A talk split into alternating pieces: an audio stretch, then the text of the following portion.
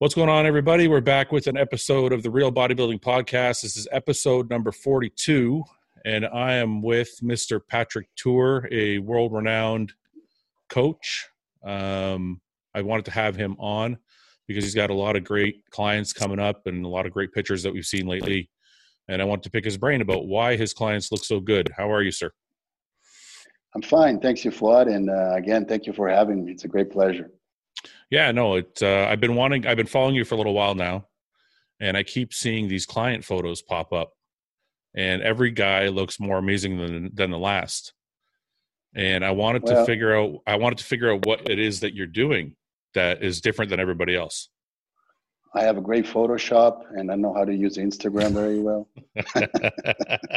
it's all it's all the angles, right? it's exactly. I no, want to. Um, I want to show that while you while you're giving me your answer, I just want to show. I want to show some of the people, um, your clients. So this is Patrick's um, Instagram page, and this is actually a local guy, but this is Nicholas. How do you say his last name? Wuyu. Well, good thing I didn't try and do that. So uh, everybody knows him. He's a 212 competitor. It's just, I feel like the fullness you get with your clients is very different than everybody else. So maybe we can know. maybe we can start know. maybe we can start there. What is it that's giving your guys this really really round look? Um, you know, if I would if I had a better insight of what other guys are doing, then maybe I could compare and I could tell you if there's something different. But I'm just trying to make sense of what we do, and uh, um, maybe the only thing that I'm really um, trying to always make sure of is uh, that every athlete is trying to take in as many carbs as possible. I mean, I'm I'm I'm just a big believer in in the most amount of carbs that somebody can can really handle. Um, you know, but at the same time keeping a good shape and staying lean. I think the combination of the two and progressively increase that is uh, is probably what makes the difference. I mean, a full round muscle on um, somebody who has is pretty lean gives you that that that full round looks. I think that's probably one aspect I pay much attention to. Maybe something else is is also trying to uh, minimize protein intake to mm. the least amount necessary. So carbs, my philosophy is more like the most amount possible, and protein is the least amount necessary. And and uh, when it comes to fats, there too, I'm just trying to give as much fat as needed for, you know, to keep up all important metabolic functions, but really make sure it doesn't, it's not used as for energy purposes or, or any other uh, metabolic need. So yeah. I don't know. Maybe it has it, something to do with that. It seems like okay. So you've opened up a, a whole bunch of questions for me. So, so first, if I gather your philosophy is extremely high carb, the interesting thing is you're a very low protein. So what exactly when you say low protein, like let's use uh, uh, your most popular client. So let's say um, Iain Valliere, right?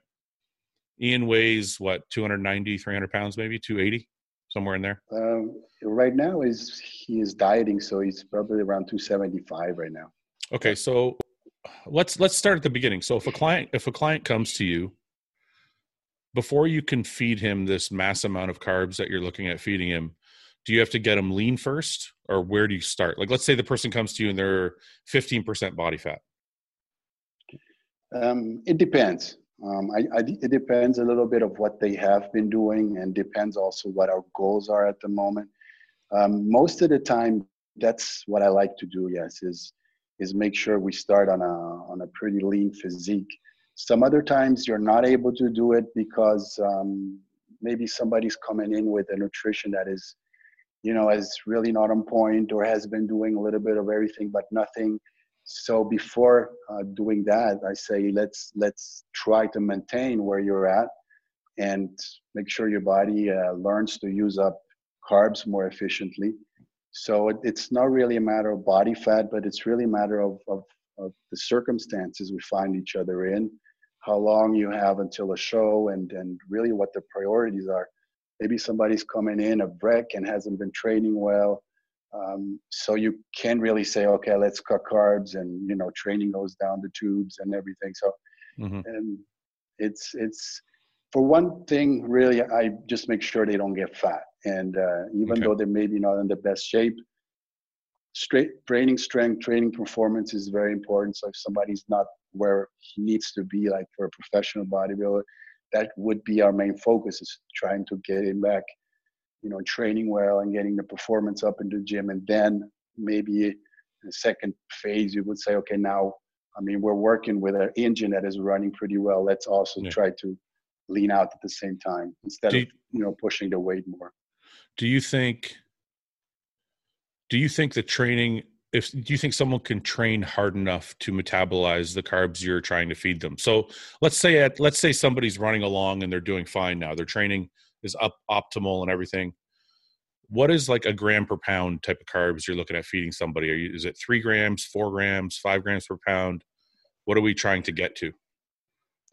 Um you know i don't i don't like to have you know specific amounts i want to get to because bodybuilding is visual. So it, and, and every every bodybuilder, as you know, is different. And um, some people look round, full, or performing well, maybe with two, three grams yeah. per pound. Uh, some other need and can't handle uh, five, six grams. I mean, it, it, really you can't say that's what we want to get to.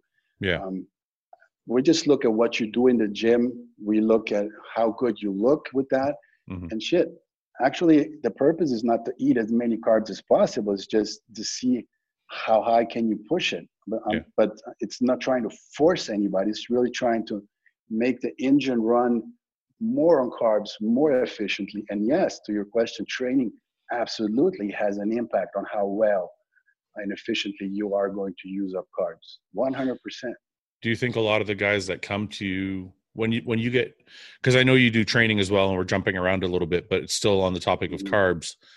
When the guys come to you and they when the guys come to you and they show you their training splits or their training programs or whatever they're doing, do you think do you automatically have to increase it to be able to feed them more, or are they usually doing what you expect of a pro bodybuilder? Well, sorry. Sometimes, actually, most of the time, people are um, totally under training when it comes to the metabolic aspect of training especially when you're talking like like Iain or other large advanced bodybuilders.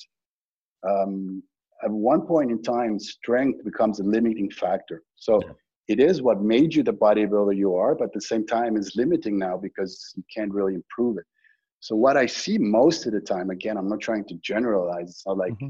everybody goes through the same process, but Yep. Most of the time, I see that um, the metabolic, more more time under tension, you know, to use the name everybody knows, aspect of the training is far less, you know, part of their usual their, their habits than what it should be. Yeah. You know, the more advanced you get, the bigger you get, the least important or the least, um, how can I say it?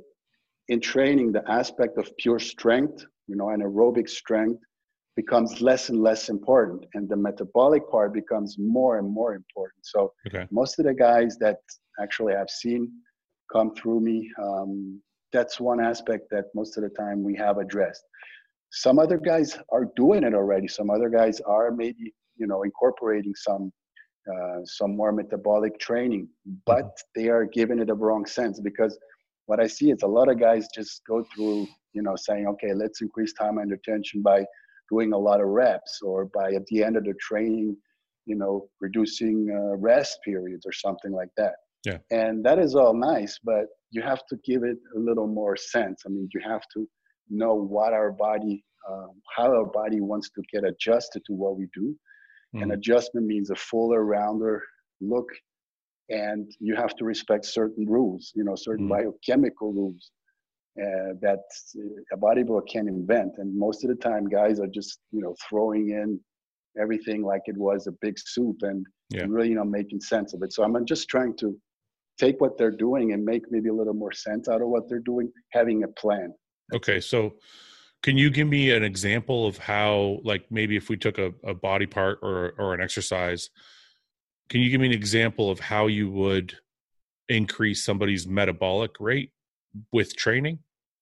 Like what would what would be something you would do off the bat, like right away, this is something you're not doing. I, you need to add. Mhm.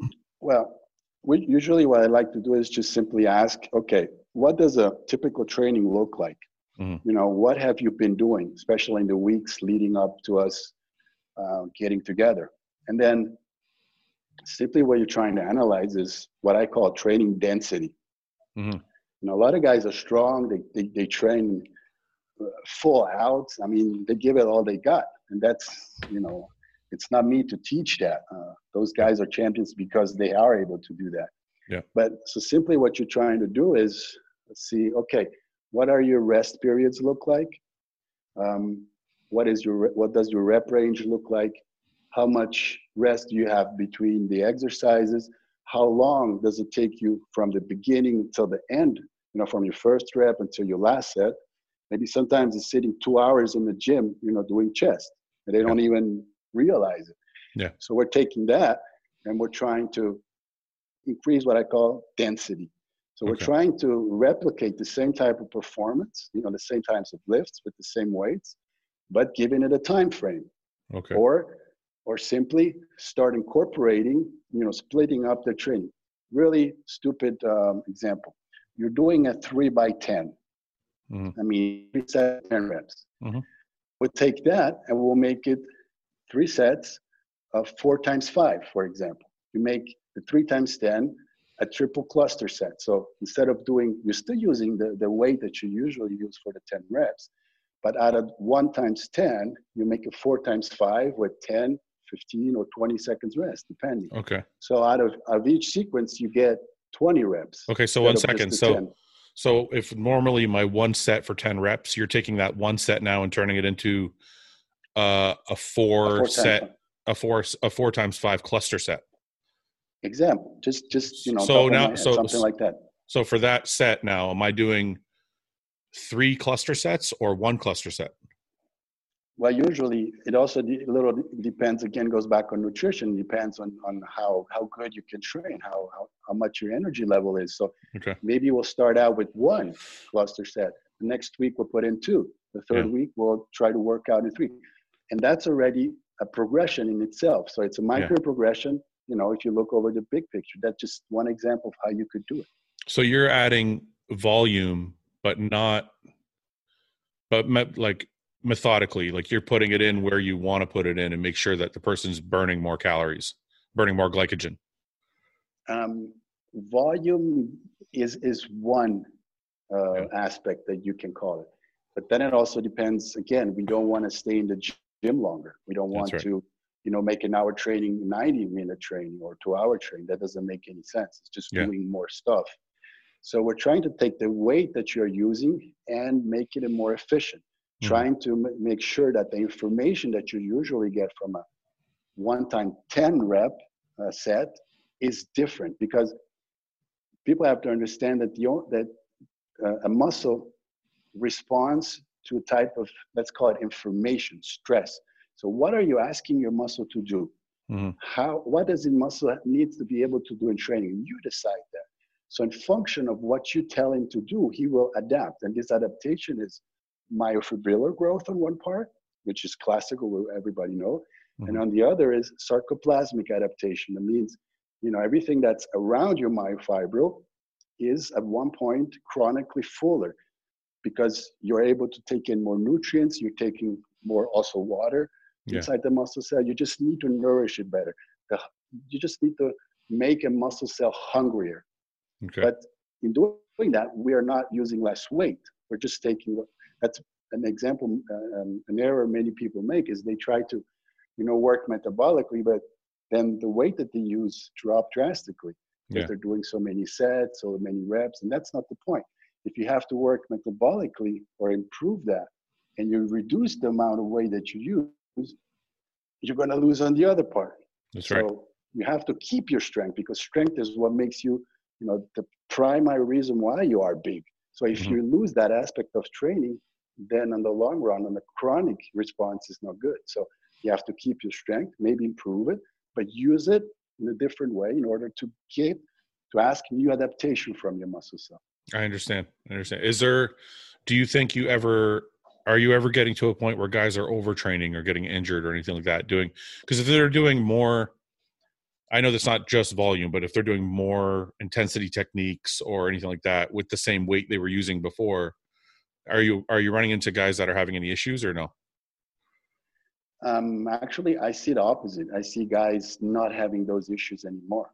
Oh, okay. Because um, you have to understand the, the the main problem of of having problem issues like you're calling them. I mean you have to differentiate between um, like joints ligaments tendons problems overload over time or muscle you know little tears micro tears which don't repair over time mm-hmm. so when you specifically the most injuries occur because of little muscle tears that's yeah. you know the biggest problem especially in advanced bodybuilders yeah so actually working this way uh, from my experience, is kind of bringing you away from that because you're not doing those extra force reps. Or when you get to the point where you fatigue so much, your ATP resynthesis is done. So your muscle contraction starts to really not be functional anymore. Mm-hmm. You're actually weaker than what you would be, you know, at the end of your set of six or eight. Yeah. So you're not damaging as much, you know, straightly. I mean, myofibrillar rupture is not so hard as it would be on a just straight traditional set. So yeah, I think that it's over time it's better and overtraining. Um, I don't know. I like to, you know, program also training volume and training intensity. So I speak with my clients almost on a daily basis, seeing how you feel. And when we see that we get to a point where, you know, recuperation is not so well, mm-hmm. we either just simply put in an extra day of rest or the next week, we'll just call it, you know, come down with the training volume, go back to a more regular low volume mm-hmm. training. So those are aspects you have to really look at on a daily or at least weekly basis. So what to, to figure that out? Sorry. So I wanted to ask you about failure. So in this technique that you're using and in this kind of training structure that you have, is training to failure part of your system or is it not because you're adding all these different techniques? it can be a tool. Um, I mean, training post failure, you mean?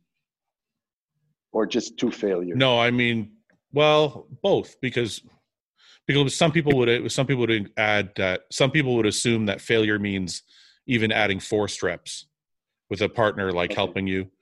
And some people just assume failure is when i can't do anything not even a not even a partial by myself. So is either one part of your system or is it not kind of how you feel about training is something you need to do? No no. I, I think it has to be. Ha- you have to sometimes you know go past your contraction your full contraction capacity. Absolutely okay. it's just a question of have you do it every set in every exercise probably not but there are periods where absolutely you need to maybe a period where focus is more strength mm-hmm. than metabolic work. You know, there was a, there, there should always be a proportion in your training. How much is is tensional? I mean, pure strength, anaerobic work, and how much is metabolic. That's how you should construct the training. You know, how yeah. much of each, and depending on the period you're in uh, and what you're trying to obtain, also as a as a metabolic response, you you you you give each you know aspect of, of training more or less importance so when you're focusing more on strength you're trying to get stronger also in what you do yeah. then absolutely training to failure negatives uh, force reps can and have to be part of your training regimen mm. just it's just a matter of how much you know okay an aspirin is good for your headache if you take five probably not so the training is the same thing okay. One set to so it's, it's, everything can can be and can be negative. It's just a mm-hmm. matter of finding out how much of, of you're doing. It's taken me 20 years to figure that out. I don't know. I'm a I'm a slow learner because the first probably 14 years of my career, I trained everything to failure. Like even my warm up sets were too many. Like it was, I would just do 20 or 30 reps of something. Like it was very silly, and uh, it actually took John Meadows to help me like kind of pull things back and learn where to put my failure sets in. So uh, instinctually, I think a lot of guys want to just go to failure. They think they have to go to failure on every set. Whereas now I realize that some sets are going to be low range to failure, and some sets are going to be high reps, and some sets are going to be, and it's okay to kind of mix it up like that. Absolutely. So, um, Absolutely. so going back to the diet portion of it, because I'm still I still have a lot of questions about that. I've always found that my best strength gains were with high protein. But you see your protein seems to your diet seems to be built around low protein. So can you explain that a little bit for me? Well, again, um, I'm not trying to generalize. I mean, I'm not saying that there are individuals no, who probably through deduction you get to say, hey, somehow for some reason protein plays a major role inside your metabolism. So maybe if you got to that point, it's just because the way your your DNA codes to RNA, it, it gives that Excel expression. So sure, maybe it's it's your genetics. I don't well, know. Can I just interrupt you for once? Can I? I'm sorry, I just want to interrupt for one second. So when I when we talk about these questions, let's just if we can go uh, not so specific because I know obviously obviously there's going to be people that are very are varying degrees of whatever like like you said some people are going to be like high protein people and some people are not. But in general with your clients like how many clients do you have currently? Actually i don't know. I don't know. Okay but you have a lot anyway so so, so what I, I guess what i'm saying is um generally with your clients how does the low protein system work and how is it doing for your clients? Well i'd like to ask you a question Fuad, if, if that's okay with you. Yeah of course why would protein be because you said strength wise right? You feel better in high protein. Yep. So what does it mean? How does an amino acid you know protein is made up of amino acids for the people who are listening to it. Mm. how can that have an impact on the strength? Uh, i'm not What well, is the role of protein? Okay so i'm not a guru or a coach or a scientist. So all i can say is that my only evidence is anecdotal and the only other thing I can say, if I want to rationalize it or try and justify it as to why it's helping, I would say it's helping me recover and rebuild faster. That that would be my only answer. Other than that, my answer would be anecdotal. I was doing eight ounces of protein for however many months. I was this strong. When I moved to 10 ounces of protein, I got this strong. When I moved to 12 ounces of protein, I got this strong. So it's very anecdotal. I don't have a scientific answer for you. So if you think you would take those 12 ounces, for example, using now and go back to eight, you would lose strength?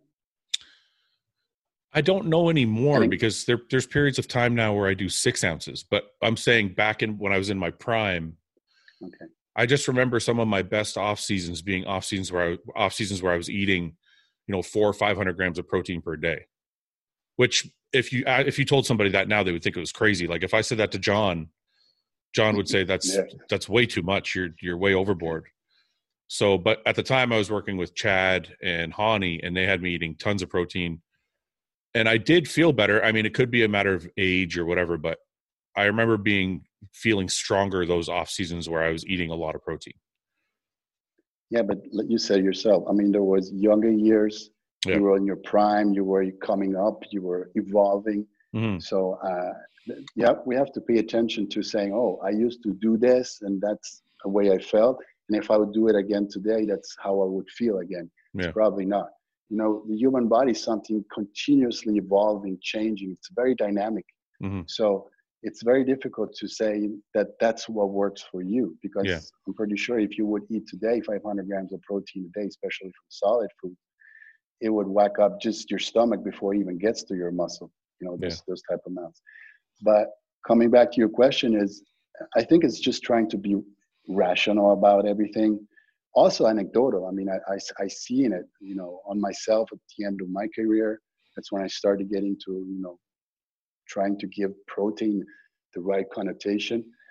But I see it on almost every athlete that I coach. Is just that in bodybuilding we have this um, mystic connotation that protein is this holy grail of we need the more the better you know you know how bodybuilders are and if you and i don't want to go too too much specific but when you look at why we use protein especially for bodybuilding purposes you know new protein synthesis and you see how much you actually need how many amino acids you actually need to do it in a, in a human body even professional body but you realize shit we're probably throwing in way more than what we need mm. The only difference with other um, macros is that protein we can't stock. I mean, bodybuilders, okay, they have more muscle mass, so they stock those amino acids in terms of muscle tissue, but it's not functional. I mean, it's not something the body does uh, of free will. It's not something we are genetically programmed to do. Mm-hmm. We are programmed to stock fat, you know, fatty tissue, because that's how we learn to survive in case we don't have food. And to some degree, we have learned to stock glucose carbs under the form of glycogen, some in our liver, some in our muscles. But we know that performance, you know, when you when you train, the most important is to have enough glycogen um, to your disposal, and that's the primary uh, fuel of how good and how strong you can be. Not only strong, because but especially how how efficiently long you can train.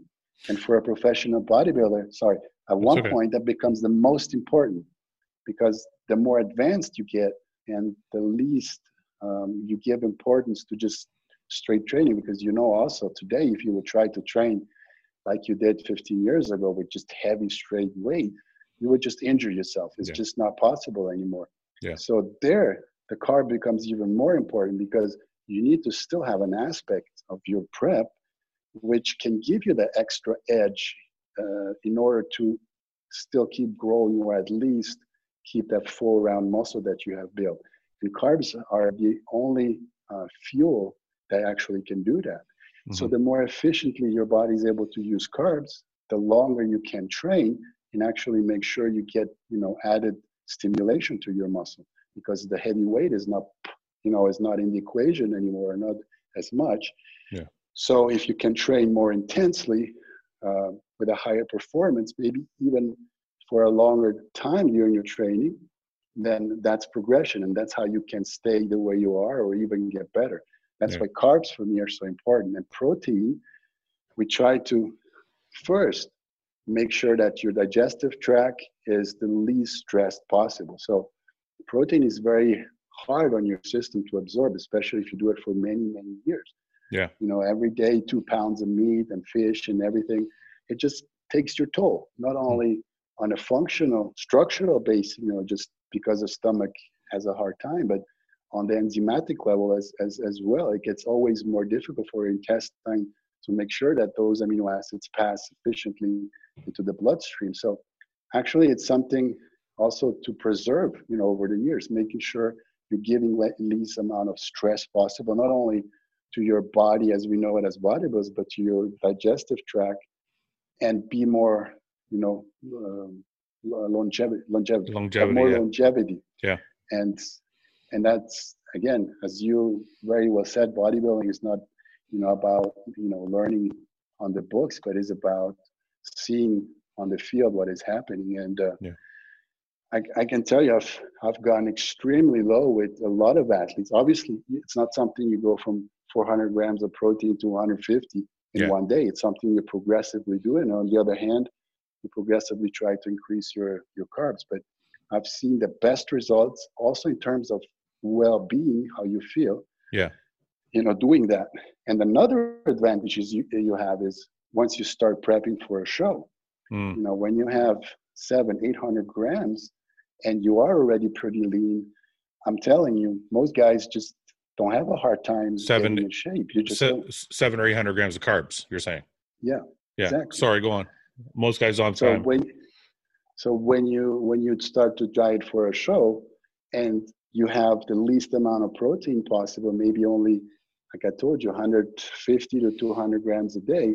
You go into the prep, you start lowering just a little bit your carb sources, mm. uh, your your carb amount, and at the same time maybe increase your protein a little bit. Boom, you see your body react again.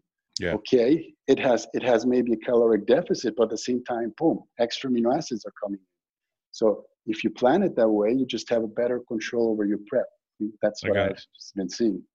You're starting to convince me, but I'm not 100% convinced. I'm almost, I'm, almost, I'm almost there. And this is why I'm going to give you. It's, it's hard to teach. It's hard to teach somebody after 20 years to do something totally different. I've been trying though. Like I said, absolutely. I'm not trying to teach you. No, no, no. I'm I'm always listen. I'm always trying to learn. I'm not one of these bodybuilders who's like thinks they know everything. Um, but no, because even like John's convinced me to go to six ounces, but I have trouble because I'll be I'll be weighing my food and sometimes I'll put I'll, I'll put eight ounces just to, you know I think it's going to help. But um, the what I was going to say is uh, again you know, something. Go ahead. Sorry, what um, something um, a supplement actually that's ex- extremely efficient is uh, essential amino acids yeah. especially those um, who resemble the master amino acid pattern, you know, almost very similar to human, the, the, the sequence we have in, in our human muscle. But essential okay. amino acids can be a tool to start reducing total pro animal protein that you're using. Okay. For example, if you're you're 400 grams protein per day, you start going to 300, but you add in a little extra essential amino acids, maybe to a meal or between meals or just around the training. But you can compensate that because okay. essential amino acids, those uh, essential amino acids are the most important uh, catalysator for new synthesis, especially you know the the BCAAs, the yeah. uh, leucine, valine So the leucine is very important yeah. to keep that mTOR high. So reduce your protein, but up your essential amino acids again until your body gets you know into balance again. Then you reduce your your total animal yeah. protein again, and and keep those essential amino acids and do it over three, four month time, you won't even feel a difference. But all of a sudden you're eating maybe two, 300 grams more of, of, of carbs, which yeah. you will be thankful for once you start to prep for the show. Yeah. Do you think, has, have any of your clients felt any negative effects from lowering their protein? Uh, it, it, has happened to me when we have done it too fast. Um, okay when somebody for example was used to having you know those meals with maybe 10 12 some guys even 14 ounces of beef and then you go from there to you know six ounces then yes obviously the body goes out of whack you it doesn't know what's coming especially because your your the way your body is, is able to absorb energy especially especially through gluconeogenesis. I mean also amino acids can be turned into into energy and if you have yeah. been taking way too much protein that's probably something that has happened. So also the way your enzyme uh, enzymes are set up let's say that way in your intestines is probably not ready to do that.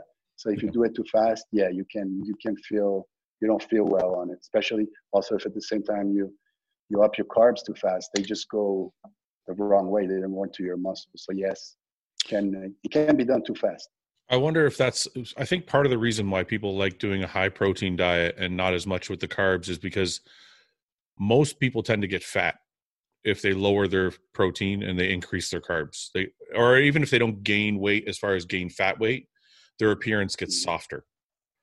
So yep. it's very confusing for people to say, for you to say, you know, we're going to increase your carbs so much, and we're going to lower your protein, and you're going to look like Iain Valliere. because I'm just, like I, I honestly though I've like when I look at your clients, even in the off season they don't look fat, and they they they don't even look chubby. They just look really full, and it's very confusing for people that because you know people think protein is going to help them burn fat, and it's not. You know we're not going to store it as body fat, whereas people know that carbs will be you know spikes your insulin, blah blah blah. So how do you how are you are you still in a deficit but just cranked up the carbs or how are you keeping these guys lean? Is it just because their body's metabolizing, metabolizing everything so quickly that they're able to do it or? Well uh, first of all Fouad, I, I think that we have to give credit where credit is due and if you're talking about somebody like Iain mm. it's not as much of what i do but his crazy work ethic and genetics. So i mean you know probably you, you anybody could train Iain and you still look, you know yeah. look Iain. He's just he's just a freak because the guy goes into the gym and and it's just a monster. And when you tell him to eat five grams or something, it's five grams because he's yeah. just he's just a champion. So yeah. I would not put that on on you know my way of working only. It's just that he is a freak. Period. Mm-hmm. But um, also with Iain, for example, in the off season, which has been pretty pretty long, we had periods where we said, okay, our body now, if we keep pushing the calories as we are, you, you can see that the body is not, you know, getting better, you know, more, not getting rounder, not getting denser, but it's getting softer at, at one point because the calories have been a little too high for too long. Yeah. So simply what we did is say, okay, let's cut back. Sometimes we said, okay, let's just cut by 50%, make it simple, the calories Yeah. for one week. Sometimes we changed carb sources or we kind of played around with when we ate the carbs, but we had, you know, those phases where we said, okay, now it's too much because, you know, weekly uh, updates, we said, oh, performance is not going up. You're starting to look softer. Boom, let's cut back. So you, you, you periodically do that. You can't be running on 800 grams of carbs for you know Yeah. two years in a row. It just doesn't happen. So- your body gets Sorry to interrupt you. I, I just so I know it's going to be specific to each person, so it's going to be hard to answer. But what? How often are you going to cut? Like if I'm doing 800 grams of carbs, right? How often Mhm. am I doing that mini cut? And I know you're saying like it depends on your training and your look and everything, but how often do those things come around where you're like, okay, we need to pull back now? Is it like once a month, once every two months? Like, Uh, I, w- I would say averagely probably every between five to eight weeks on, on a very good, you know, um genetically, um, how can I call it? Just just a good genetic genetically blessed person? bodybuilder, Yeah, yeah. blessed person. Yeah. And maybe every three, four weeks on, on somebody else, probably you have to do that. Okay, that's see, that's really good information because I would have never assumed that, you know, with somebody with I'm going to take somebody with average genetics because most of us have average genetics. So I Well, would have never. you can say you have average genetics, what? Yeah, I have I have average genetics, right? That's what I, that's what I think. we have a different opinion. We have different opinion on average genetics. Okay, I'll. I'll send you some average. okay, regardless, my point is, uh, I never assumed that somebody would do a cut or or pull calories back at least once a month. So that's good information to know because most people think of a mini cut like every three months or you know what I mean, something like that. So if I didn't realize that you might have to do it that that often, you know what I mean. So that that could help a lot of Oh, people yeah. Trying to set up their diets. So, sometimes you have to do it because um, you see the body is not giving you positive feedback anymore. I, I would say at least half of the times you have to do it because uh, appetite is just not there anymore. Yeah. Because we're talking about a lot of food, and I'm not somebody who is going to give you shakes or uh, you know liquid meals to make up for the calories. I think that's total bullshit. I think your body needs to learn, you know, to to to digest, to absorb these nutrients, and you can't tell me that a weight gainer, even though the macros are similar, is same as eating you know, salmon steak or, or rice and some Can- veggies. Can you explain to me why? Because I get that question a lot. People want to know, and it might be better coming from you because you know you're a coach and an expert. Why? Why would tell me why drinking my whey isolate is not as good as me eating a chicken breast or eating a steak? I I didn't say exactly that. Um, there are times where drinking a whey isolate is more beneficial than eating a steak. For example, Oh, okay. in post training. Post training, when you when your protein requirements, especially amino acids, essential amino acids, are very important and need to come in your system uh, faster because you need to stop protein degradation from the training. So there, an isolate or hydrolysate or essential amino acids are in no doubt more efficient than, than eating a steak. Absolutely. Okay. What I'm saying is, I see a lot of guys sometimes. I can't eat the calories that my coach is telling me, so I'm just going to add some weight gainers to it, or Yeah. eat some peanut butter, or you know, just any fat, just to, crank up your calories. And Yeah. that just doesn't work. I'm saying just that you can't, you know, make up for the calories you can't really eat and absorb Mhm. through regular food with just some some supplement, some weight gainer, or some some But but peanut can, butter, or but can you tell me why? Like, let's say let's say after post training, let's say let's say it's meal six, right? I used to do this a lot myself.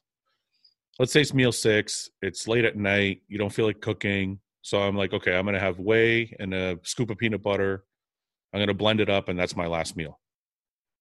Why is that Um, not as not as good as? And I I agree with you. By the way, I'm not saying I disagree with you, but I, I'm trying to get an answer for those people that are listening that don't agree.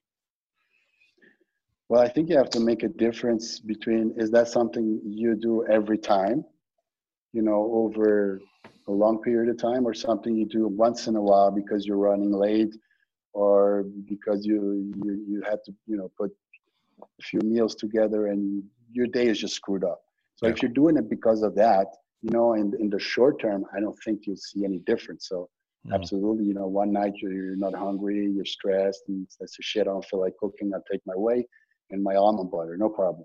Mm. But if you do it on a regular basis over weeks and months, it just not your body first of all does not have to um, work the same way in order to absorb those calories. So the work your stomach has to do, your intestine has to do, the way it impacts your calorie expenditure. Because every time we eat, our body has to actually work to digest and absorb, and, and we use up calories to do that. So, what I, I usually like to call it body getting stupid. That means if it's too easy for it to absorb a very mm. nutrient rich, dense nutrient too easily, your yeah. body gets what I call stupid and is less functional to what to when actually needs to use, you know, digest and absorb the real food. Then you also have to look at what type of minerals, vitamins, and other um, mac- micronutrients are contained in what you eat. Yeah. It's just not the same if you eat, you know, 200 grams of beef mm. to drinking away isolate. Again, it's not the same thing. So mm. if you do it once in a while, you won't see anything. Actually, it may help you in this case. Mm. But if you do it regularly, it's just not the same thing. And I always say bodybuilding, especially, you know, at, at your level, a professional level, is about paying attention to details. Yeah. Make, you know, you're investing so much. Um, so much of your life or your passion goes into this, make sure everything is 100%. Don't run at 98% mm. because it's just, it, it, it psychologically makes a difference. And in the long term, it just also makes a difference of the type of bodybuilder you are on stage. And I know this might sound a little corny, but paying attention to details and making sure your engine is running exactly the way it needs to be is allowing you to do a lot of less of other things that are actually impacting negative your your bodybuilding career. It's like the amount of drugs you have to use, um, the performance in the gym. It, it's everything is correlated. Yeah. There's bodybuilding isn't just about eating and training. It's about so many aspects of your life that have to inter- interact with each other. And if, if somewhere there's a little chain that is broken, little you know piece of the chain, it's just not functioning the way it does. Yeah. I mean, that's just my opinion. No, it makes sense. Um, so we got the carbs and we got the protein. Now, one of the things you said was you don't add any dietary fats. So you're not adding extra fat like avocado, olive oil, no, peanut no. butter, or are you? Oh yeah, yeah, absolutely. I mean, you have to have a certain amount of, of essential fatty acids in your system. Absolutely. Okay, good. Okay, good. What I'm saying is, I'm not using the fats to amount where it is not used for metabolic purposes. Let's say it that way. Okay. I mean, for purpose, for things like insulin sensitivity to to inflammatory process in our body, we need essential amino um, essential fatty acids. So yes, I do put in the avocado, sometimes almond butter, olive oil is very rich on on omega six nine, mm-hmm. fish oil, uh, use salmon sometimes. Some macadamia nut oil is, is rich in polysaturated fat. So yes, I try to make sure the essential fatty acids are all balanced out okay with exactly the sources you said but not to a degree where it impacts caloric expenditure it's not there to give you extra calories is there just because our body needs them to function properly. So i usually do about 15 grams of added fat. So i'll do like uh if i'm going to add per fat meal. for yeah per meal. I mean not all of them maybe even like my pre-workout meal i usually don't add any fat because i don't like to be bloated when i go to the gym. But um but if i am going to add fat to the meals and it's usually most of them i do about 15 grams so that's not going to be enough to slow me down right? But it's enough to give me what i need. Is that kind of what you're talking about? Yeah yeah that's pretty much what i'm talking about. Okay. Maybe 15 for me for example in the perfect scenario i'm not saying there are athletes who, who i coach who are doing something similar but the perfect scenario is is is probably more like between 40 and 60 grams added fats a day. So yeah. that would be a little high on my side but mm-hmm. i don't know how much carbs you're eating. So if you're somebody who can't eat you know a ton of carbs mm-hmm. and um, somehow you you'll have to balance it out again but i'm not talking about a perfect scenario. Perfect scenario would be even less than that. Okay. So uh, one of the questions I have too about the reduction of protein is something you touched on with the uh, way people's stomachs are functioning in a healthier state. Are you seeing guys come to you with like a thicker waist that's being reduced? Because that's something like one of the reasons I considered lowering, my protein was is that it's so hard for the body to process, and I figured that might be causing some of my stomach distension. It might allow me to work better with my vacuum and trying to bring my stomach down. Is that something you've you've seen happen, or? Um, to some degree, yes. Um, I think you just have to make um, a, a, distinction between chronic stomach distension due to tissue growth mm-hmm. or just you know momentarily bloating or, or fullness because you're eating a lot yeah. so you just have to make sure that that stay because you know somebody like you or any any large professional bodybuilder you can't go around it you'd have to eat a lot of food so after your fourth fifth meal i mean shit your stomach is going to be full and, and somewhat you know distended yeah you just have to make sure that that comes from only the stomach being full and the pressure you have in your stomach and not make sure that doesn't chronically translate to tissue growth mm-hmm. you know, mm-hmm. around the organs and, and, and around your waist. So sometimes I've seen athletes come to me, uh, professional athletes who had this distension, you know, to the front. Yeah. Where to some degree we were able to reduce it, but that's we're talking about tissue growth there. So, you know, everything has to come in the equation, especially certain type of drugs that you use. Mm-hmm. The frequency of the meal is a lot. I mean, if you're eating six meals a day, you just have to probably cut back on that. Sometimes you'll have to do some fasting, and it's something that that you know is a process that takes a lot of time. Mm-hmm. Just the time that it took you to create that distension, that tissue growth, you can't repair it in two weeks. It's something that you'll have to, yeah. you know, step back from everything and and make sure over time it gets better. It's possible, but it needs patience, and you need to you know go back to the drawing board sometimes uh, Pat, how did you get into how did you get into coaching, and did you have a competitive career before? I don't know too much about your history. Um, yeah, I was a professional bodybuilder. I won okay. the world championships, European and world championships back in the '90s. Okay. And uh, actually, coaching is something I've done since my first show. Really? Um, I, I, came from professional basketball, and um, I'm not gonna you know bore you on the details. No, no, no, I, it's I stopped. okay. I, I, I stopped playing because um, of contractual problems here. I was supposed to play in the A League in Italy, professional league. Uh, mm-hmm. I, I, studied in the U.S. I went to Division One school in the U.S. And um, we had contractual problems. I could not play, and I said, "Fuck, screw it. Um, you know, I'm done with this." Mm-hmm. And I had started to weight train in, in the States because uh, mainly because uh, they called me chicken legs because I was so skinny and, you know, white, short, skinny, yeah. imagine on a D, D1 playing ground. Yeah. Everybody would make fun of me. So I approached, because um, we used to not do it in Europe. And I went into the weight room and fell in love with it. And then once I got these contractual problems with, with the team I was supposed to play for, I, I said shit. And I went into the gym and then maybe sometimes two times a day because I was used to training so much. And then uh, yeah. there was this this owner of the gym who, who told me, "Hey, you you look pretty." I was very lean, you know. I mean, I had not an ounce of body fat on me. Yeah. And he said, "You look good. You should compete." And I had no idea what, what bodybuilding was and what that is. And said, "Yeah, yeah, whatever." And I started to train with him. And then um, after about four or five months, I saw him take a, a shot of testosterone, and I was like, you know, fucking. I remember I'd be like, shit, this is illegal. This is doping. This is like, oh my god. I mean, yeah. I, I almost felt like crying at the time. I was like, shit. I felt betrayed by this person. Yeah. You know. Yeah. Oh, yeah. He's always stronger than me, and, and and looking so good, and not busting my ass, not growing a pound. You know, and like, yeah. Yeah. shit, and and then I started. I started trying to make sense of it so I tried to learn. Mm. Before I did anything, I said, okay, what are we doing here? What is this? What does it do to me? And I started sorry, like, sorry, everybody, sorry, I just want to ask how old you were. How old were you at this time? Uh, 22. Okay. 21 going to 22. Okay, carry on. Sorry, I just needed the timeline. yeah, so that was 1993. Yeah. And um, I think, like everybody, we started to, you know, a little on shot.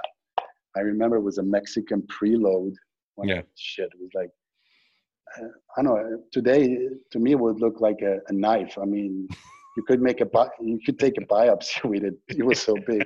And I remember doing it on my leg, and I had like a, a sore leg for probably three weeks. I said, and then I got very discouraged. I said, "Shit, I'm not going to be able to do Yeah. this every Yeah. week." yeah. But uh, you learn, and you anyway. I, I slowly got into it this way, and then I competed uh, in uh, June of the next year. This was probably October, November. I did the Swiss, um, what you call it, um, novice championships. You know, for those Okay. who never competed. Yep. And not having a fucking clue of what I was doing, I won the show. Okay. And I actually never saw anybody pose besides the guy I was training with. You know, Yeah. he was showing me some posing thing, and, and um, he made this posing routine for me, which was, I mean, I, I looked like a robot doing it. And Yeah. Anyway, I won the show, and I was like, shit, I might be good at this thing. You know, I might be. I don't like this color stuff we have to put on, and and and standing in a in a in a posing trunks in front of people. I, I really didn't like that. Is that you? Hello? Uh, Yeah, I'm here. No. Is that you? Yep, that was me on the, on the right. Yes, exactly. Shredded. Yeah, that was that was 19, uh, 1999. I'm sorry. Carry on with your story. I just wanted people to see what you looked like. Yeah, yeah. Anyway, and um, yeah, and then I, I I thought to myself, you know, I I'm pretty good at this actually, and um, then that's how I got interested in bodybuilding and started to learn as much as possible. And uh, I was probably the most annoying person on on the planet of the earth. Why- the why? earth. Why? Yeah, because everybody who looked muscular and and like, gave me the impression they knew something, I would question them. I would call them. I Oh. would I would bug them. I mean, uh, I was a pain in the ass, you know. Yeah. And um, and then at the same time, for my first show, there was this other guy competing in, in a, from another gym, and he used to come to see what I looked like and stuff. And after two, three times we saw each other, he started asking me for things. You know, he would ask me. I didn't have a clue what I was doing. Yeah. Was telling what I thought was good. Yeah. Because I couldn't listen to my training partner because he, he was pretty crazy. He had this Italian trainer at the time, but they were using so much drugs that I, I, I first of all, I could not afford all that stuff because Yeah. I was still studying. I had no money, and said, "Shit, uh, this is not for me." So I tried to find my own way, invent my own way. Yeah. You know, I just stopped. Uh, for example, diet. I, I just stopped eating certain type of foods. I was eating like a lot of fruit, and I reduced the fruit. I would stop drinking milk and uh, all things like that, and I would get in shape. You know. Yeah, yeah, At yeah. one point, I, w- I- I think I was doing like three hours of cardio a day. You know, just Wow. walking around the city. Like, yeah, but this, that's how I thought used to do to get lean. You know Yeah, yeah. and anyway i i started to train this other guy and then this other guy ended ended up winning the the heavyweight class and overall at the swiss championships you know so here i am i win my novice show my my the, the guy i helped to train with no knowledge wins the overall and i'm like hmm you know Yeah.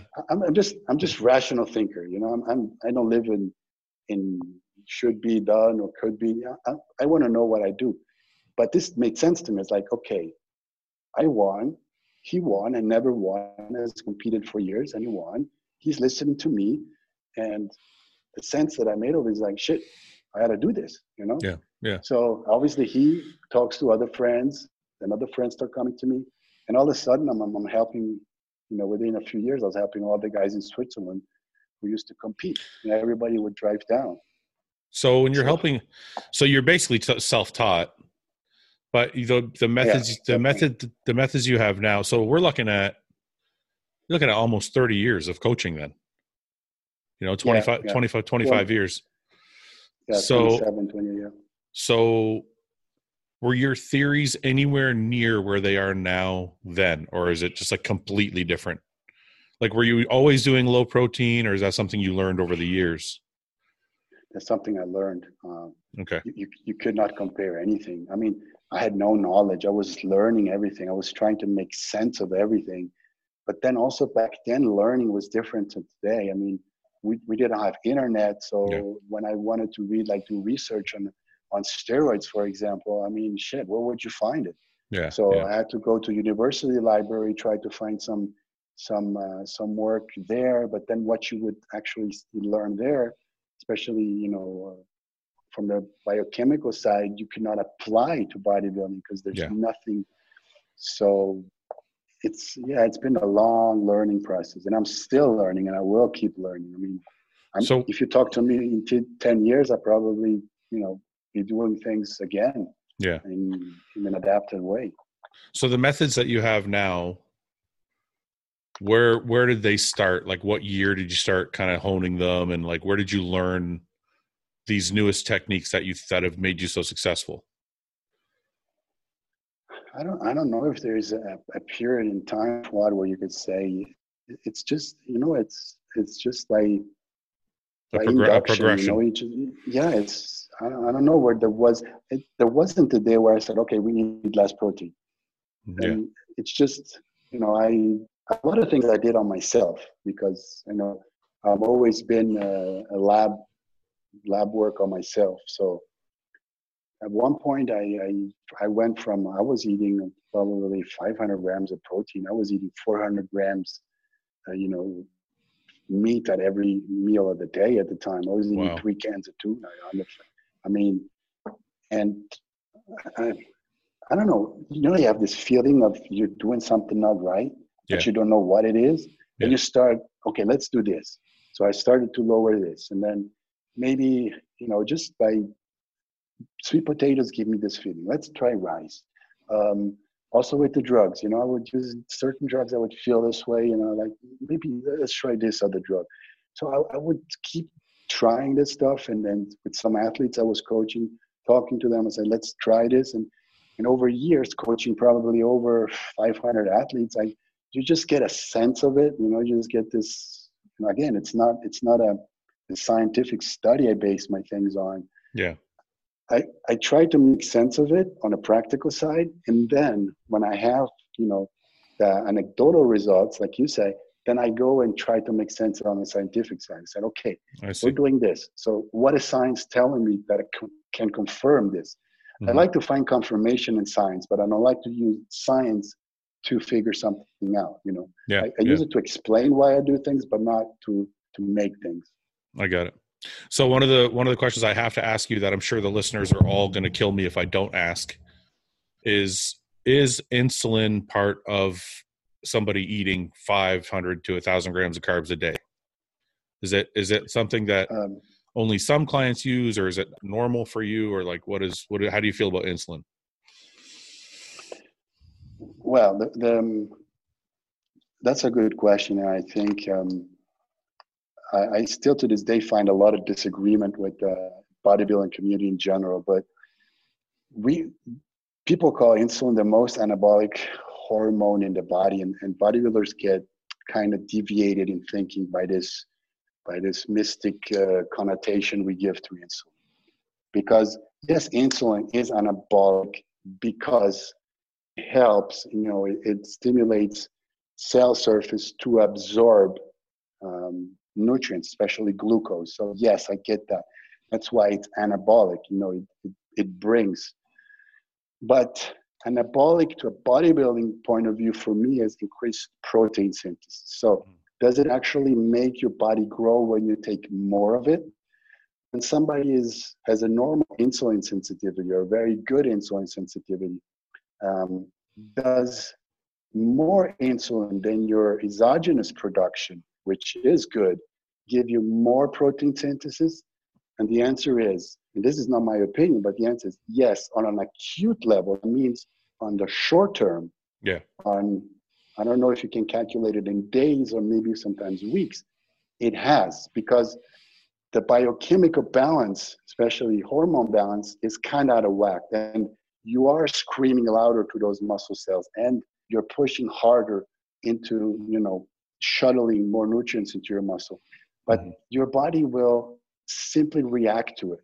Yeah. What you are trying, this acute response of feeling bigger and fuller on the short term will actually be counterproductive in the long term. Yeah. And if we talk specific on new synthesis, new muscle tissue growth, you cannot. And actually, you can make it worse over the long run, Mm. um, make it worse if you keep using too high levels of insulin. I give you an example. If you're using um, post training 100 grams of simple carbs. A lot of guys do it, sometimes Yeah. even intra training. Yep. Um, first question you have to ask yourself is why do I need that? Why do I need within 30, 45 minutes have so many carbs in my muscle? 1st Mhm. question. Mhm. Second question is I use insulin for it. That means that you're saying that your own pancreas, with your insulin sensitivity, if you put in 100 grams of glucose, is not able to functionally shuttle those nutrients into your muscle, shut, lower your blood glucose on an efficient level.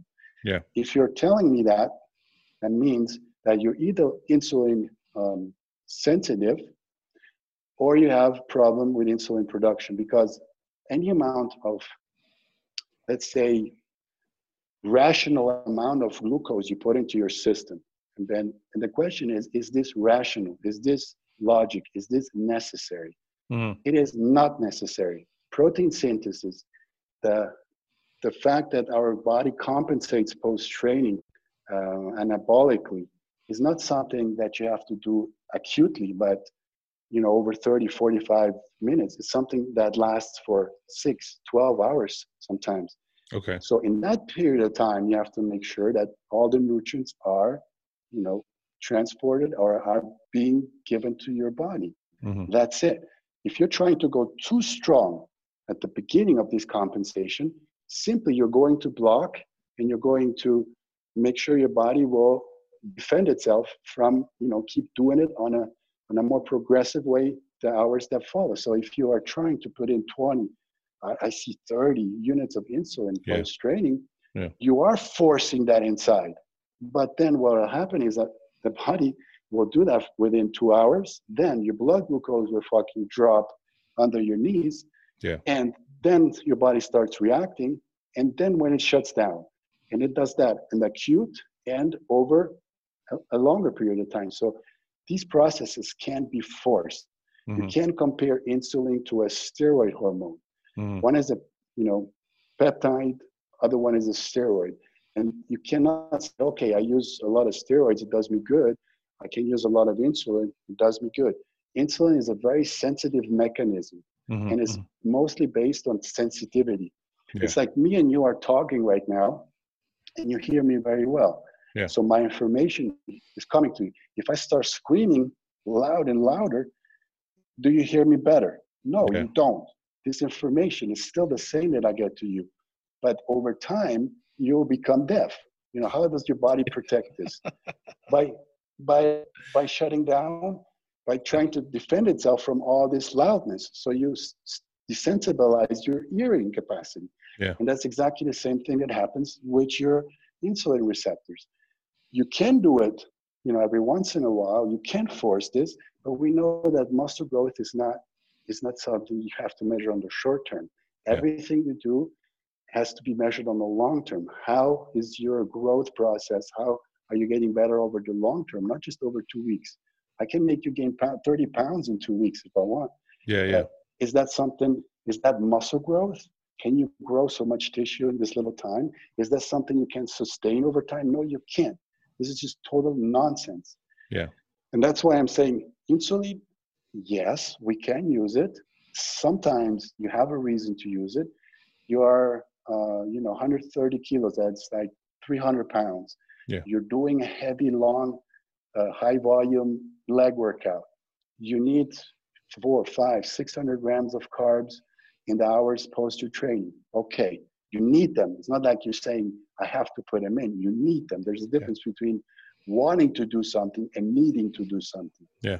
So yes post training what do i do i give you five six IUs of insulin with the right amount of carbs that we need to cover that Yeah. but make sure that your own insulin production is not covered by it Okay. you know so So if the you do, carbs that you give sorry, I, want, I just want to. So if you do a small amount of insulin, you're not interfering with your body's insulin. Is that what you're saying? less to a lesser degree Okay, I got the you. key I got you.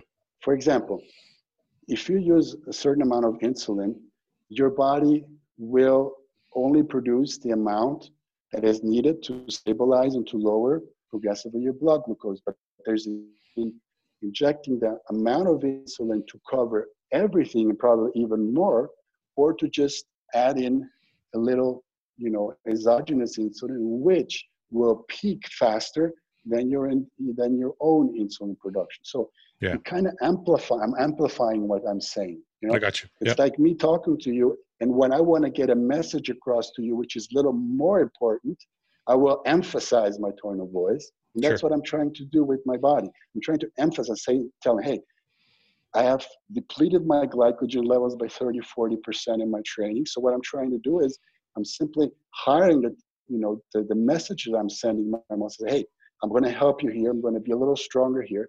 But also this, you can't do every training, you know, systematically. So Mhm. maybe just choose those body parts where you have a harder time. Yeah. If you have weak quads or weak back, you say, okay, let's do it, for example, for your quad training. Let's give them a little, you know, extra anabolic push post training. But it's something that you have to, it's always a matter of how much and how long you do certain things. And believe me, there's tons of athletes using fucking crazy amounts of insulin, I and. I've never seen them being bigger than people who are absolutely not using insulin. For Yeah. example, you, you mentioned Ni- Nicolas Vullioud before. Yeah. It's a little, you know, kid that I started 212. coaching when he was weighing a, yeah, 130 pounds when we started. We've never once used insulin, never.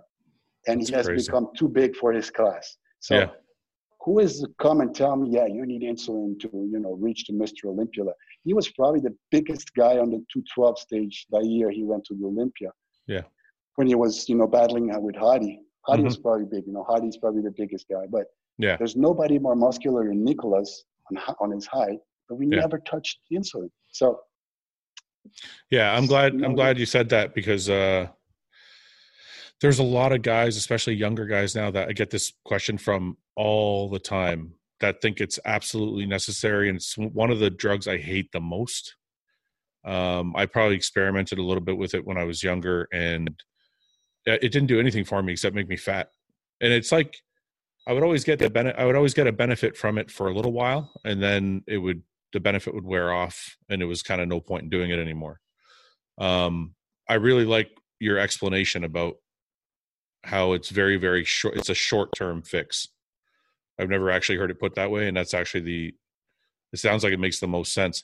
But one of the things you did say was, I I, w- I caught you saying about your I don't know anabolic window, for lack of a better word. You you kind of touched on the fact that it is the next six to twelve hours post training, and not the immediate half an hour post training. Can you explain that a little bit for people?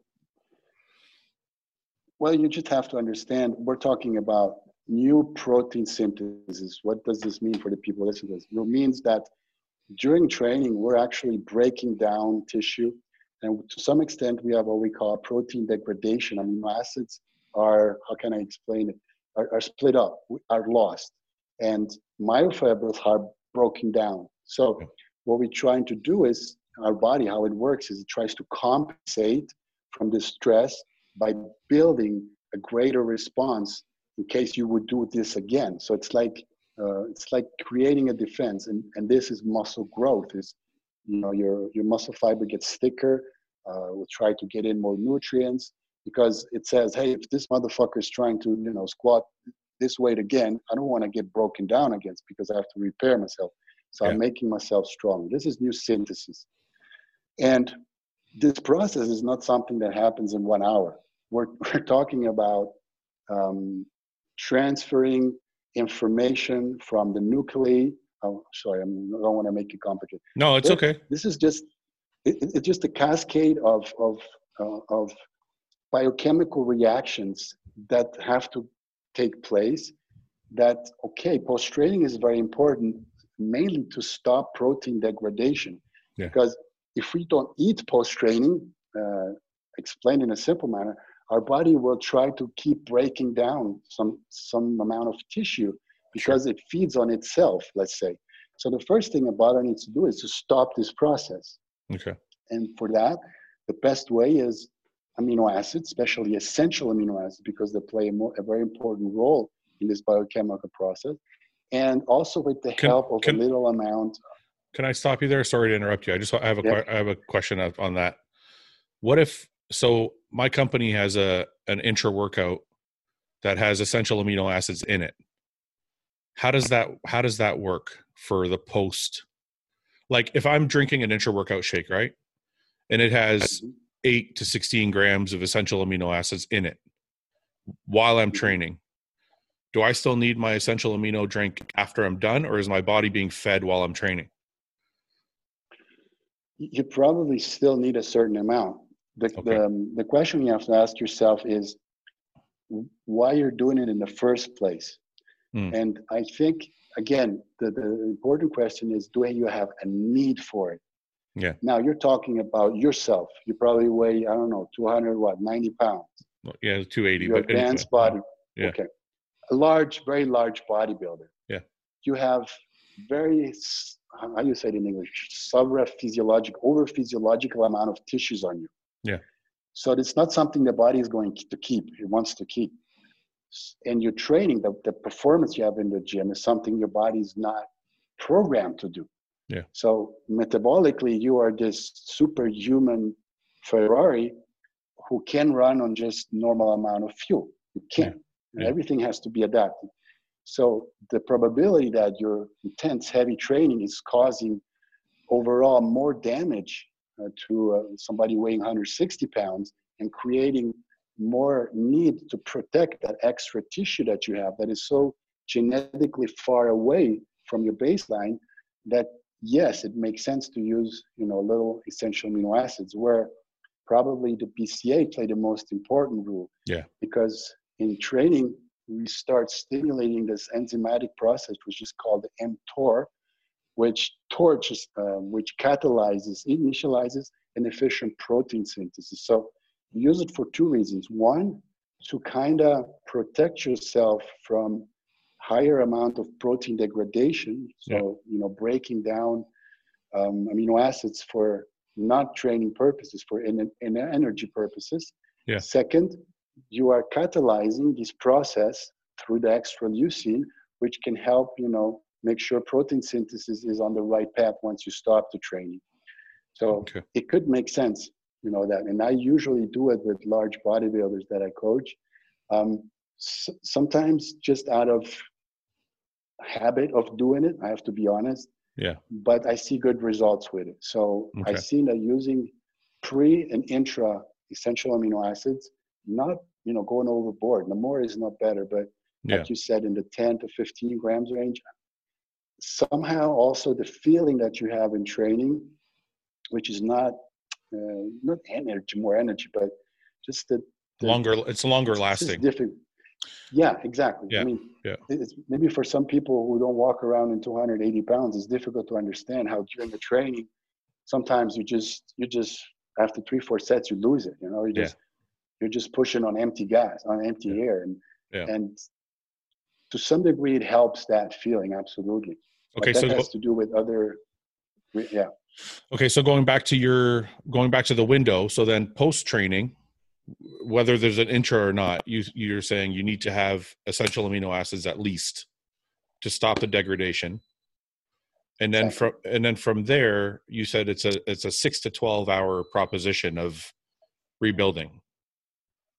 Exactly. I mean, maybe longer. I mean, we'd have to see you know studies on that, but um, I, I think usually the first two three hours you're trying to feel back what you lost usually yeah. that's a process then after your second meal after your training with the proper amount of you know fluids and sodium you start feeling the muscle coming back because yeah. you have this pump during training which kind of defades you know over the next hour or 2 mm-hmm. then you kind of feel lost muscularly and then nutrients start coming in and after four six hours you start feeling fuller and, and, and then you feel your body you know adjusting to what, what you did. So um, scientifically based on studies this process can last up to even more than 12 hours sometimes okay. even longer depending on the size of the muscle and and the intensity of the training that you had. But people have to understand it's not something that happens you know in 35 minutes.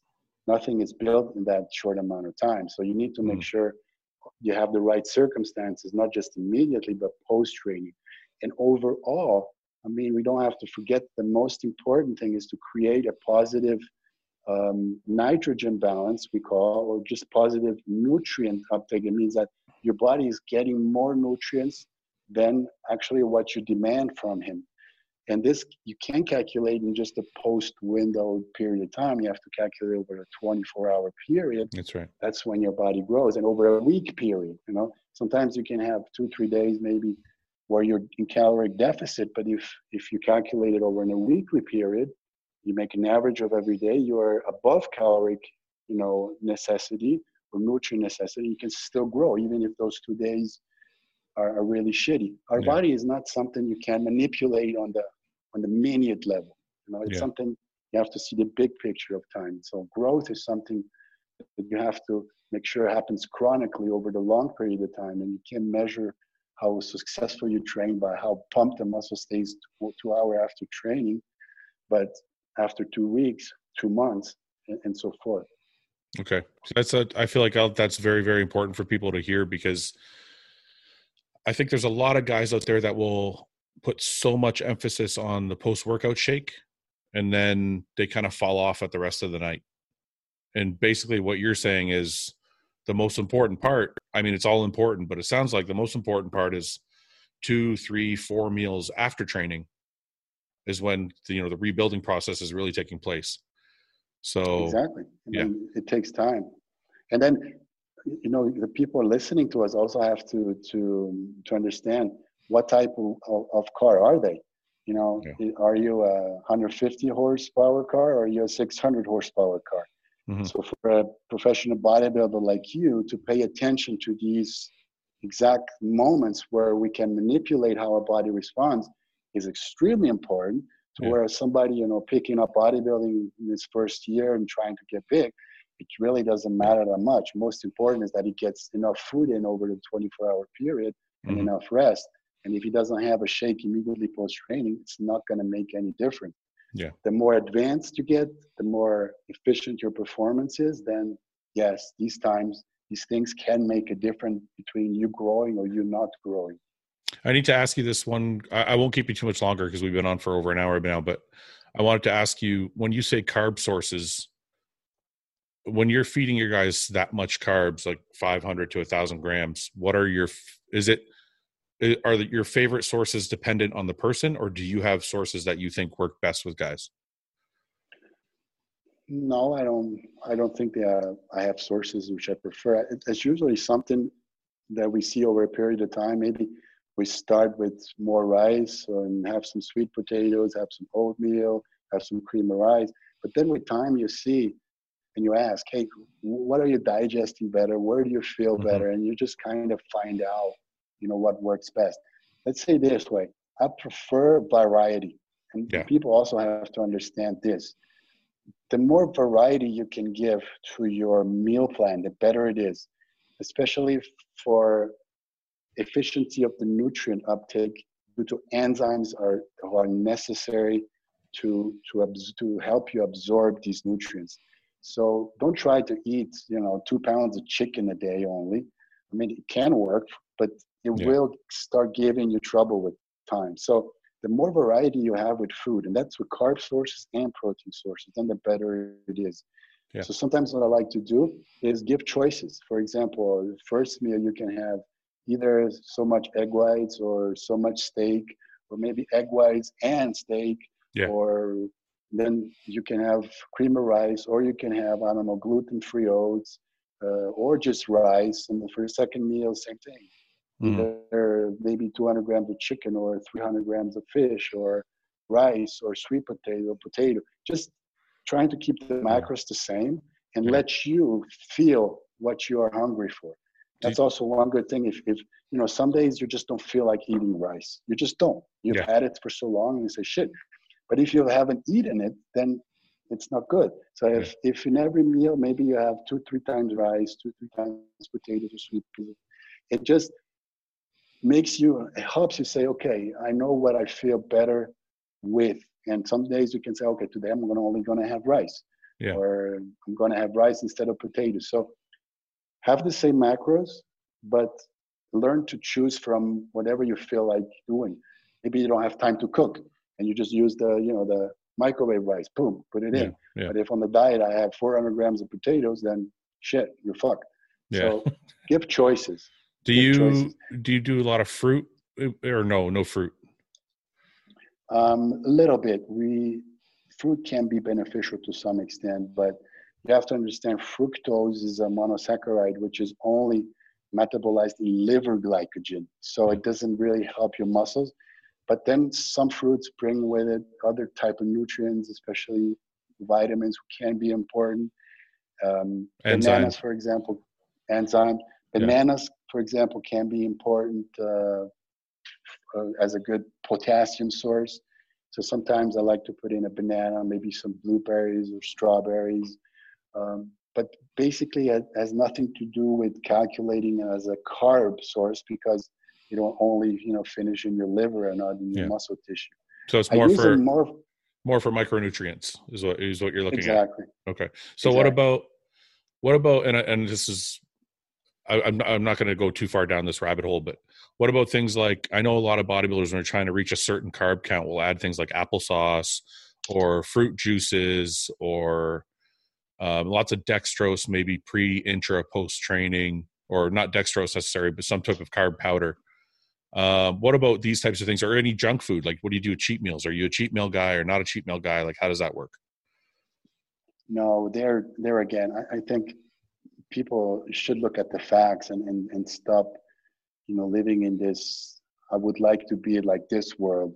Um, at the end of the day, um, when you eat something, from your intestines into your blood, you have three main things going. You have glucose going in your blood, you have protein, amino acids, peptides going in your blood, and you have fatty acids going in your blood. Mhm. Now, you only have to decide where these three things are going to come from. So if somebody's going to come to me and say, "Oh, you need a cheeseburger, or you need pizza, or you need," I'm I'm sorry, I, I may get you know close to too many people, but this is total bullshit. It just it may give you five minutes of satisfaction because you're mentally weak and or because you need to go out and have some food with your girl or whatever. I mean, I get I get that. You need a break because you're not mentally tough enough or you're not serious enough and you need to get a break from the monotony. Okay, get your junk food. But don't come and tell me this is better for you, this is going to help you because it's just not. If you need more calories, I want to know where they come from. So they're going to come from a specific carb source, they're going to come from a specific fat source and a specific protein source. And that's all your body will recognize once it gets in your blood. Obviously, the impact it has on your digestive tract and on your insulin output is very high. So sometimes you eat some or high sodium, you eat a burger, the next day you wake up, you say, Oh shit, I feel full of this burger.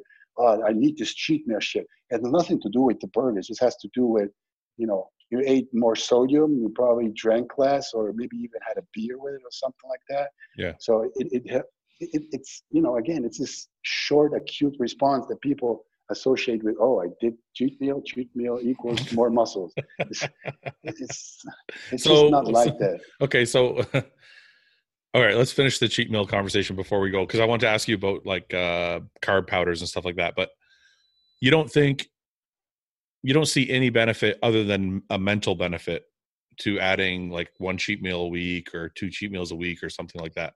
I'm not talking about I'm not talking about during a contest prep. I'm talking about like in the off season, right? Your guys they don't have like a day off or a, a meal off or anything like that. Um, no, no, because again, it, it's it just doesn't make sense. Um, if you if the cheat meal is giving you something positive, Yeah. it means that you were you were in an optimal situation. If you go out and have pizza and beer, and the next day you feel better, it, it because you needed it. That means you made a mistake before that. You weren't having enough I calories, or you you're were saying. having not enough sodium. It's just it's just compensation. What Mm. you know so if something is missing and you throw in something okay maybe you'll feel better but again what does this feeling better really come from do you need it if Mhm. if you're eating enough calories you have enough nutrients in your system it's like you, you you're What- not going to need it What about a mental refresh for your client? I Because, mean, like- I get that and because like let's say for example i'm going to give you an example because I'm, I'm a cheat meal guy and maybe it's because I'm mentally weak. I don't know. But so I have a, I have a, I, I'm married, and my wife likes to go to dinner. So if I say to you, Pat, you know, Saturday nights I got to take my wife out to dinner. Do you, you know, can we throw in a cheat meal that night? That's you, you think that's not called for, other than for mental reasons? No, no, yeah, absolutely. I mean, I, I just had yesterday a professional athlete telling me that, hey, can I have you know, it's my wife's birthday. And I said, shit, sure you can. Absolutely yeah. no problem. Yeah. But there's a difference, Fouad, between saying you systematically need that because it makes you better bodybuilder. Uh, okay, I see what you're saying. And, you know, it's like I'm saying, hey, Fouad, you know, once per week in your leg, tra- your leg training, just just jump around, you know, just do a lot of jumps and, and or walk up the stairs for two hours. You, you'll feel pain in your legs the next day, right? You'll be fucking sore as hell you would say, "Hey, you you fucking nuts or, or are you crazy? What are you telling me to do?" yeah, it's just once per week. You know, I'm just saying to jump around. You still be sore the next day. You still. Yeah. It just doesn't make sense. I got it. I got it. Okay, that so, makes sense. You, you need a cheat meal. I, am it's not. I'm saying, hey, you don't need cheat meal. It's going to make you bad. No, it's just you don't. You can't come to me. I have a scientific mind. I've studied molecular biology. You cannot tell me, hey, a cheeseburger is going to be better than a steak and and baked potato. You just yeah. can't because yeah. now if you tell me, hey, I've been you know on a diet for two months straight, eating the same things every day, um, I feel tired of it. I need a mental break. I will say, hey, you know what? Sunday, don't even look at what you eat. Don't even count what you eat. Go do whatever you want. Yeah, absolutely.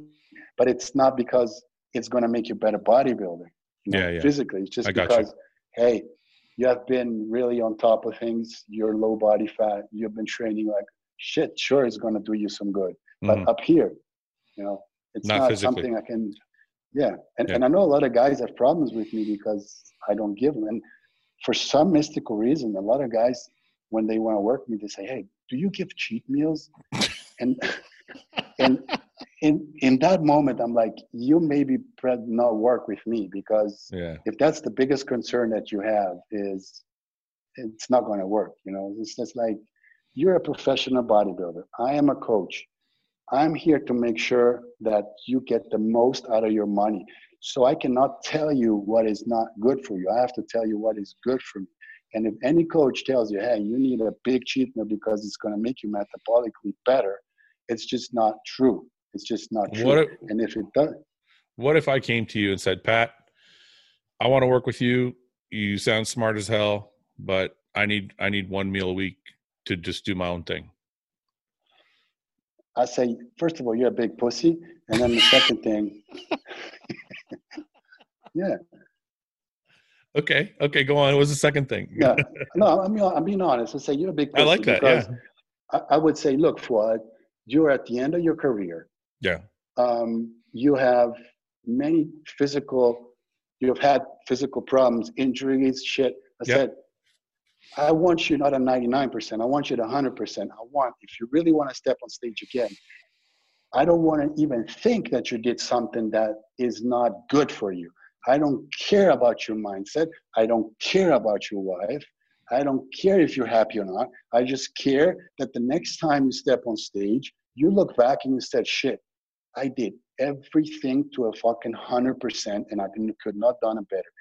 Is the hamburger going to make, you know, practically make it different? Probably not. But it does to me because I'm not the person who is here to make you feel good. Yeah. I'm here to tell you what is best for you. Is a hamburger best for you? No. You still want to eat it? I don't give a fuck, really. You know, it's just yeah. You are not going to hear me say, "Yeah, sure." You know, this is going to make you you'll be so much bigger tomorrow. No, do I'm you, not going to do that. Do you uh, do you find yourself having to stay on top of your clients, or do your clients all are they all pretty like honest with you and they kind of focus on their own shit, or are you one of those coaches that you know you're texting on a daily basis, say, "Hey, are you on your shit? Are you stay on top of things?" Like, where is that? How does that work? Are you are you do you have guys like that that you have to stay on top of? um, most, most everybody. Let's put it this way: most amateurs I work with, because I work with a, a lot of amateur and upcoming guys, and or just normal guys who are not, you know, this this famous genetically gifted athletes. I would say they are the most disciplined because yeah. they pay they pay me first of all they pay me a lot of money. And it's in their interest that they they get back to me, and I rarely have problems with that.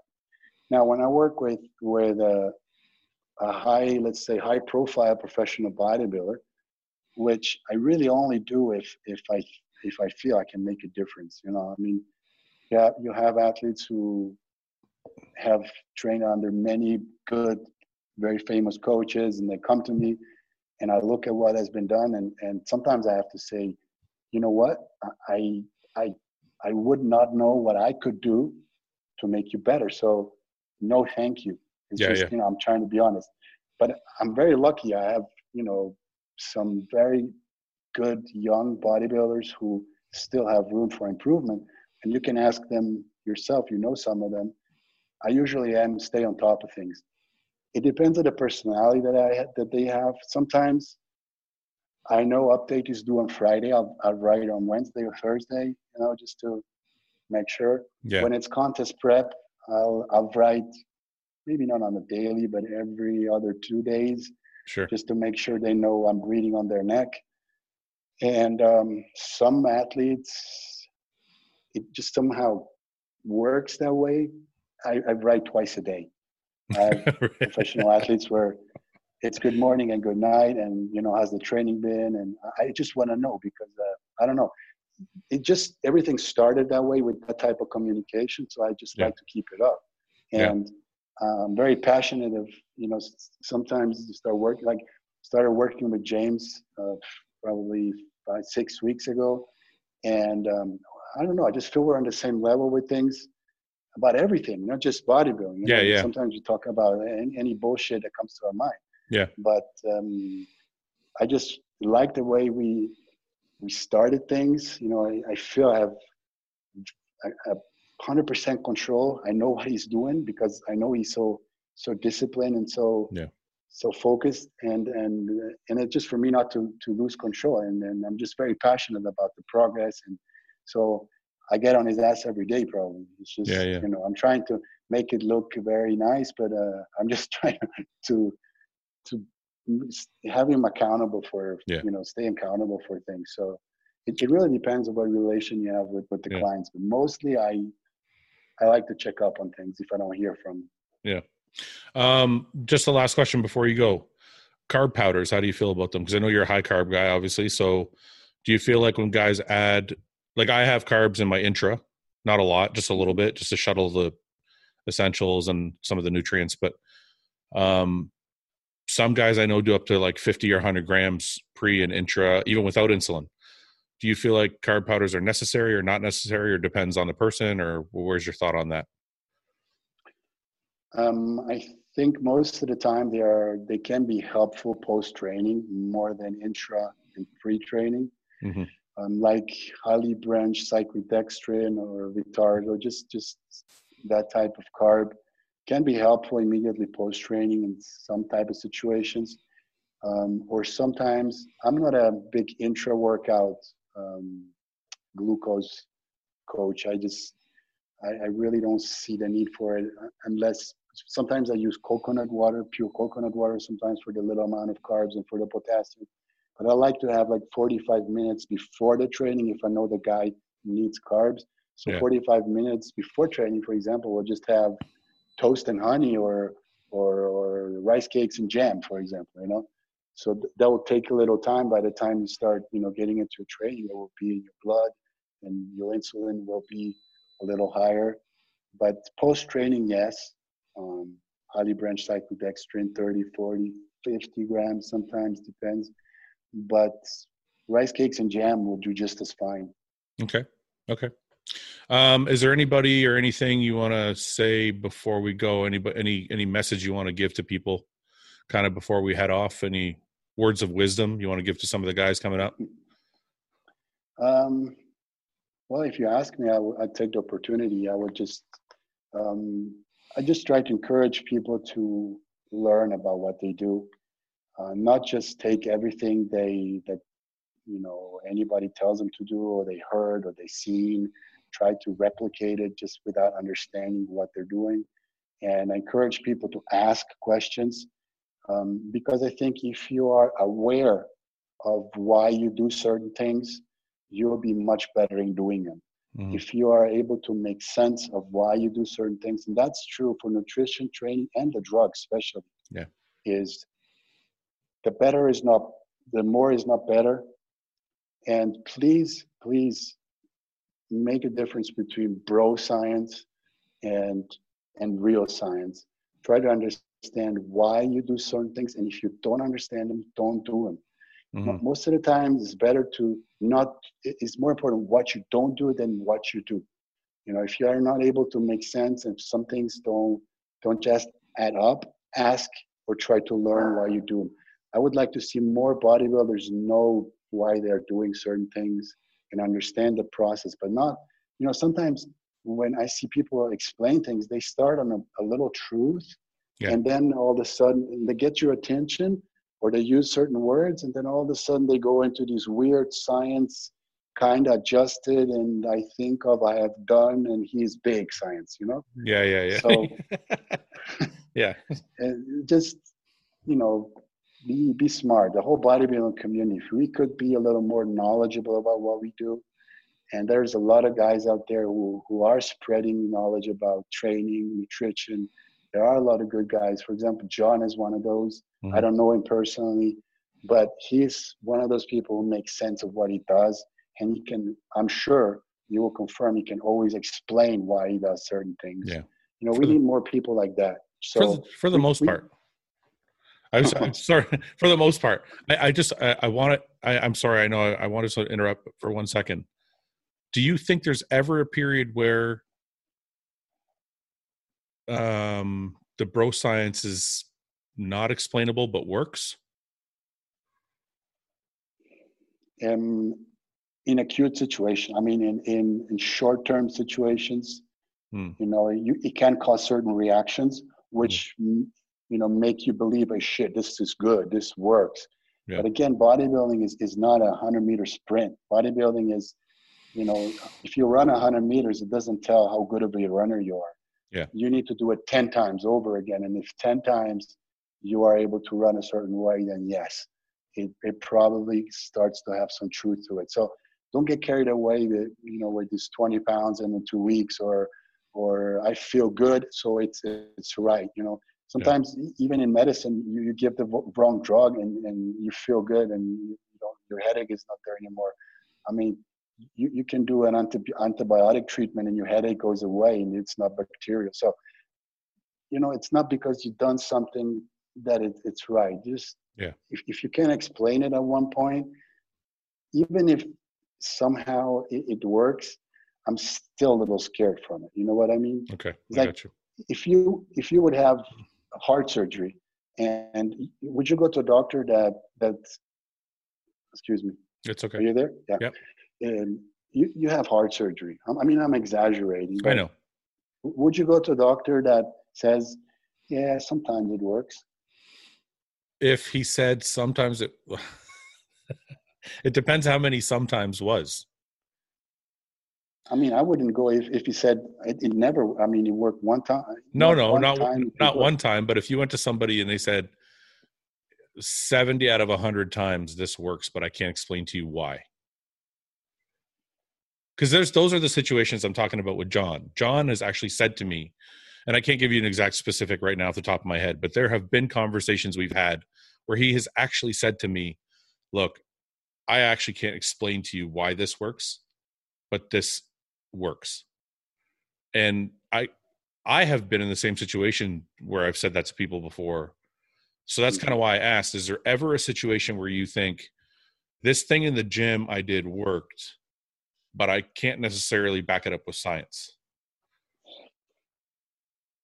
Yes, yes. I mean, um, I, I give you that one. There has been situations, yes. Okay, so there are some. Not, there are some situations yeah. where maybe not that.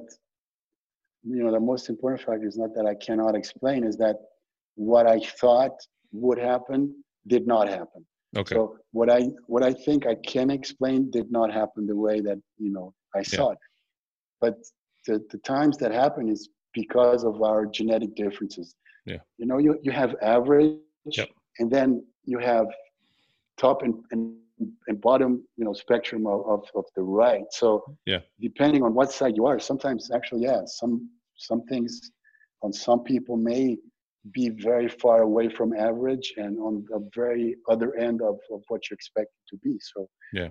yeah, I mean, yeah, on this one you're right. Sometimes, and and hon- honestly, yeah, I do certain things that I still can't explain, but they're not major things. Not Yeah. like you know No, no, not no, not major things. So usually drugs or yeah.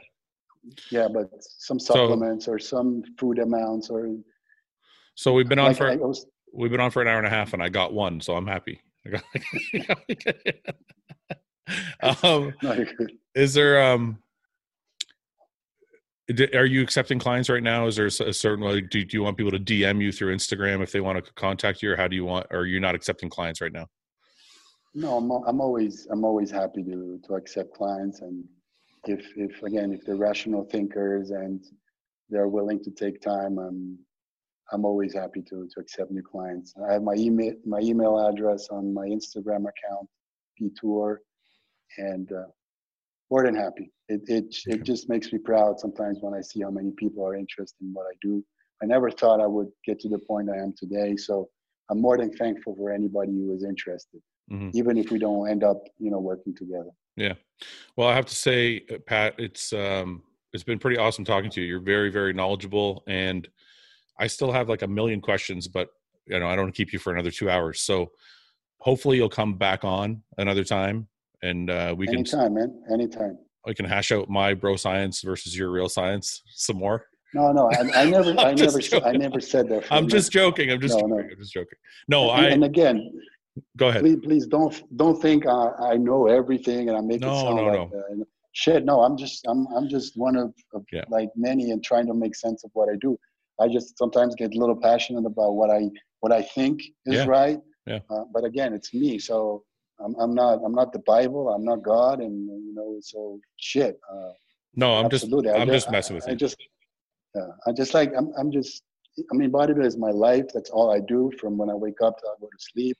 And I just get passionate. And, and Yeah. yeah, sometimes it may sound a little arrogant, but it's No. absolutely not my point.